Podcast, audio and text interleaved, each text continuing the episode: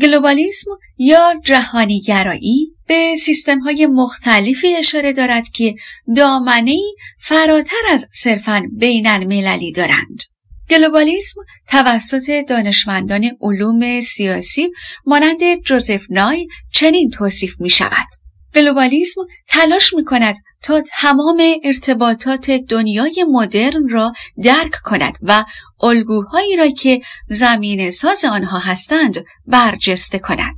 گرچه در درجه اول با سیستم های جهانی مرتبط است می تواند برای توصیف سایر روندهای جهانی مورد استفاده قرار گیرد. این اصطلاح همچنین توسط جنبش های راست افراطی و نظریه پردازان تئوری توطعه به طور مکرر به عنوان یک پیام یهود ستیزی مورد استفاده قرار می گیرد. تعاریف علوم سیاسی پل جیمز جهانی سازی را حداقل در کاربرد خاصتر خود به عنوان ایدئولوژی مسلط و ذهنی مرتبط با شکلگیری های مختلف تاریخی مسلط از گسترش جهانی تعریف می کند. بنابراین این تعریف حاکی از آن است که اشکال پیش مدرن یا سنتی از جهانی سازی و جهانی شدن مدتها قبل از اینکه موتور محرک سرمایه داری بخواهد در هر گوشه جهان شروع به استعمار کند وجود داشته است. برای مثال بازگشت به امپراتوری روم در قرن دوم میلادی و شاید یونانیان قرن پنجم قبل از میلاد از این نمونهند. مانفرد استگر بین جهانیگرایی های مختلف مانند جهانیگرایی عدالت، جهانی سازی اسلام و جهانی سازی بازار تفاوت قائل می شود. جهانی سازی بازار شامل ایدئولوژی نئولیبرالیسم است. در برخی از برداشتها تعدیل جهانی شدن به ایدئولوژی واحد جهانگرایی بازار و نئولیبرالیسم منجر به سردرگمی شده است. به عنوان مثال جان رالستون ساول فیلسوف کانادایی در سال 2005 در کتاب فروپاشی جهانی سازی و بازآفرینی جهان با جهانی سازی به عنوان ناهمخانی با نئولیبرالیسم و جهانی سازی نئولیبرالیسم را نقد کرد. او استدلال کرد که جهانی شدن به دور از یک نیروی اجتناب ناپذیر در حال حاضر به قطعات متناقضی تبدیل شده است و شهروندان منافع ملی خود را به دو روش مثبت و مخرب دوباره تاکید می کنند. از طرف دیگر جوزف نای دانشمند سیاسی آمریکایی بنیانگذار تئوری روابط بین المللی نئولیبرالیسم این اصطلاح را تعمیم داد و استدلال کرد که جهانی سازی به هر توصیف و توضیحی از جهانی اطلاق می شود که با شبکه های مرتبط در بین چند قاره مشخص می شود. در حالی که جهانی شدن به افزایش یا کاهش درجه جهانی شدن اشاره دارد. کاربرد این اصطلاح در مباحث آکادمیک درباره تحولات اقتصادی، اجتماعی و فرهنگی که به عنوان جهانی شدن توصیف می شود منشأ گرفته و همچنان مورد استفاده قرار می گیرد. این اصطلاح به روشی خاص و باریک برای توصیف موضعی در بحث در مورد شخصیت تاریخی جهانی شدن استفاده می شود. این عنوان برای توصیف تلاش های بین المللی آغاز شده پس از جنگ جهانی دوم مانند سازمان ملل، پیمان ورشو، سازمان پیمان آتلانتیک شمالی و اتحادیه اروپا و گاهی اوقات سیاست های نئولیبرال و نو محافظ کارانه بعدی ملتسازی بین پایان جنگ سرد در سال 1991 و آغاز جنگ علیه تروریسم در سال 2001 و مداخله نظامی استفاده شده است.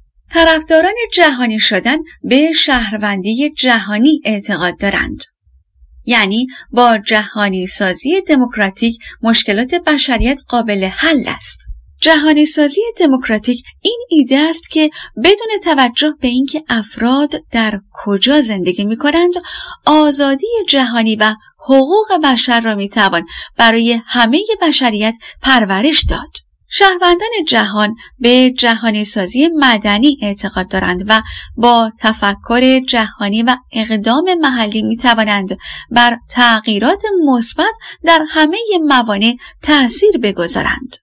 استدلال های مخالف استدلال ها علیه جهانی سازی مانند مواردی است که علیه جهانی شدن مطرح شده است. از جمله از دست دادن هویت فرهنگی، حذف تاریخ جامعه، تضاد تمدن، از دست دادن نمایندگی سیاسی و سقوط روند دموکراتیک به نفع یک جامعه باز جهانی که تحت مدیریت قدرت‌های جهانی است. با این حال اصطلاح جهانیگرا برای دشمنان سیاسی از طرف چپها در قالب اعتراضات ضد جهانی سازی 1990 و از طرف دست راستی ها نیز اصطلاح جهان وطنی ها یا کسانی که طرفدار انترناسیونالیست هستند به عنوان ابزاری برای دشمنان سیاسی مورد استفاده قرار گرفته است.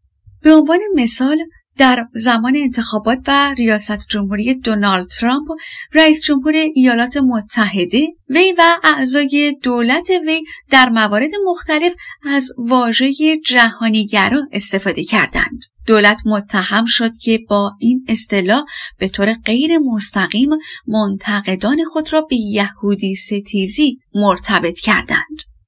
تاریخچه و مفهوم این اصطلاح برای اولین بار در ایالات متحده مورد استفاده گسترده قرار گرفت. مفهوم مدرن جهانیگرایی در بحث‌های بعد از جنگ دهه 1940 در ایالات متحده مطرح شد. برنامه ریزان ایالات متحده سیاست هایی را برای شکل دادن به نوع جهان پس از جنگ مورد نظر خود تدوین کردند که از نظر اقتصادی به معنای یک نظام جهانی سرمایه داری بود که منحصرا متمرکز بر ایالات متحده باشد. این دوره زمانی بود که قدرت جهانی ایالات متحده در اوج بود. این کشور بزرگترین قدرت اقتصادی بود که جهان تا کنون شناخته است با بزرگترین ماشین نظامی در تاریخ بشر. همانطور که کارمندان برنامه ریزی سیاست جورج کنان در فوریه 1948 اظهار داشتند ما حدود 50 درصد از ثروت جهان را داریم اما فقط 6 ممیز 3 درصد از جمعیت آن را دارند. وظیفه اصلی ما در دوره آینده ایجاد الگویی از روابط است که به ما اجازه می دهد این موقعیت اختلاف را حفظ کنیم. متحدان و دشمنان آمریکا در اوراسیا در این زمان هنوز در حال بهبودی از جنگ جهانی دوم بودند. جیمز پک مورخ آمریکایی این نسخه از جهانی سازی را جهانی گرایی روشنگر توصیف کرده است. به عقیده پک این تصور گسترده بود از جهانی سازی دولت آمریکای محور با استفاده از داری به عنوان کلیدی برای رسیدن به سطح جهانی خود و ادغام هر آنچه را که در این مسیر می‌تواند مورد استفاده قرار گیرد. این شامل یک پارچگی اقتصادی جهانی بود که تحت جنگ جهانی اول و رکود بزرگ سقوط کرده بود. جهانی سازی مدرن با ایده های ادغام اقتصادی و سیاسی کشورها و اقتصادها پیوند خورده است. اولین شخصی که در ایالات متحده از اصطلاح ادغام اقتصادی به معنای امروزی آن استفاده کرد، جان دبرز اقتصاددان در وزارت خزانهداری ایالات متحده در اواخر 1941 بود. تا سال 1948 ادغام اقتصادی در تعداد فزاینده ای از اسناد و سخنرانی های آمریکایی ظاهر شد. پل هافمن رئیس وقت اداره همکاری اقتصادی این اصطلاح را در سخنرانی 1949 در سازمان همکاری اقتصادی اروپا به کار برد. همانطور که نیویورک تایمز گفته است آقای هافمن کلمه ادغام را پانزده بار یا تقریبا یک بار در هر صد کلمه سخنرانی خود به کار برد. این کلمه ای است که به ندرت مورد استفاده دولت مردان اروپایی قرار گرفته است که با برنامه مارشال ارتباط داشته باشند تا آنچه را که باید برای اقتصاد اروپا اتفاق بیفتد توصیف کند. اظهار داشت که هیچ چنین اصطلاحی یا هدفی در تعهداتی که ملت‌های اروپا در توافق با طرح مارشال قائل شدند وجود ندارد. در نتیجه برای اروپاییان به نظر می رسید که ادغام یک آموزه آمریکایی است که بر روی تعاملات متقابل انجام شده هنگام شروع طرح مارشال قرار گرفته است. جهانی شدن به عنوان یک مجموعه قالب ایدئولوژی در اواخر قرن بیستم ظهور کرد. با استقرار این ایدئولوژی ها و تشدید روندهای مختلف جهانی شدن آنها به تحکیم یک تخیل جهانی متصل کمک کردند. در سال 2010 مانفرد استگر و پل جیمز این فرایند را از نظر چهار سطح تغییر نظریه پردازی کردند. تغییر ایده ها، ایدئولوژی ها، تخیل ها و هستی شناسی ها.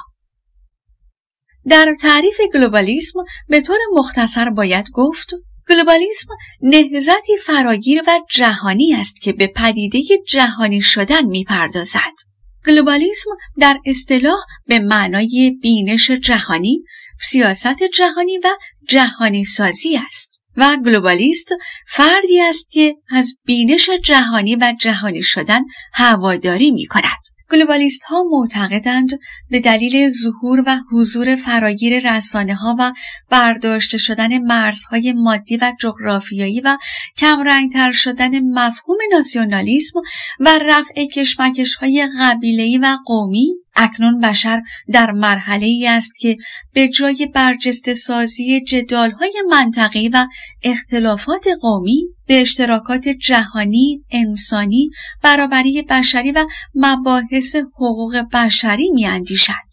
از جهانی شدن گریزی نیست و اگر کشورهای پیرامونی به خود نیایند مجبور به فروش معادن و ذخایر مادی و زیرزمینی و بخشش بیپروای منابع انسانی خود خواهند بود. پدیده فرار مغزها در این کشورها نیز عمدتا به این دلیل اتفاق میافتد که معمولا سیاست های ملی و منطقه‌ای با سیاست های مشترک انسانی جهانی در تعارض است و به دلیل اینکه این مغزها از تحولات و پیشرفت‌های کشورهای دیگر آگاهی یافتند برای زندگی بهتر به کشورهای کانونی اروپا و آمریکا میگریزند. و تا زمانی که سیاست های ملی و منطقه‌ای با پارادایم و گفتمان جهانی در یک مسیر قرار نگیرد این روند همچنان ادامه خواهد داشت. و بدیهی است که در این شرایط تنها کشورهای پیرامونی که زیان خواهند دید.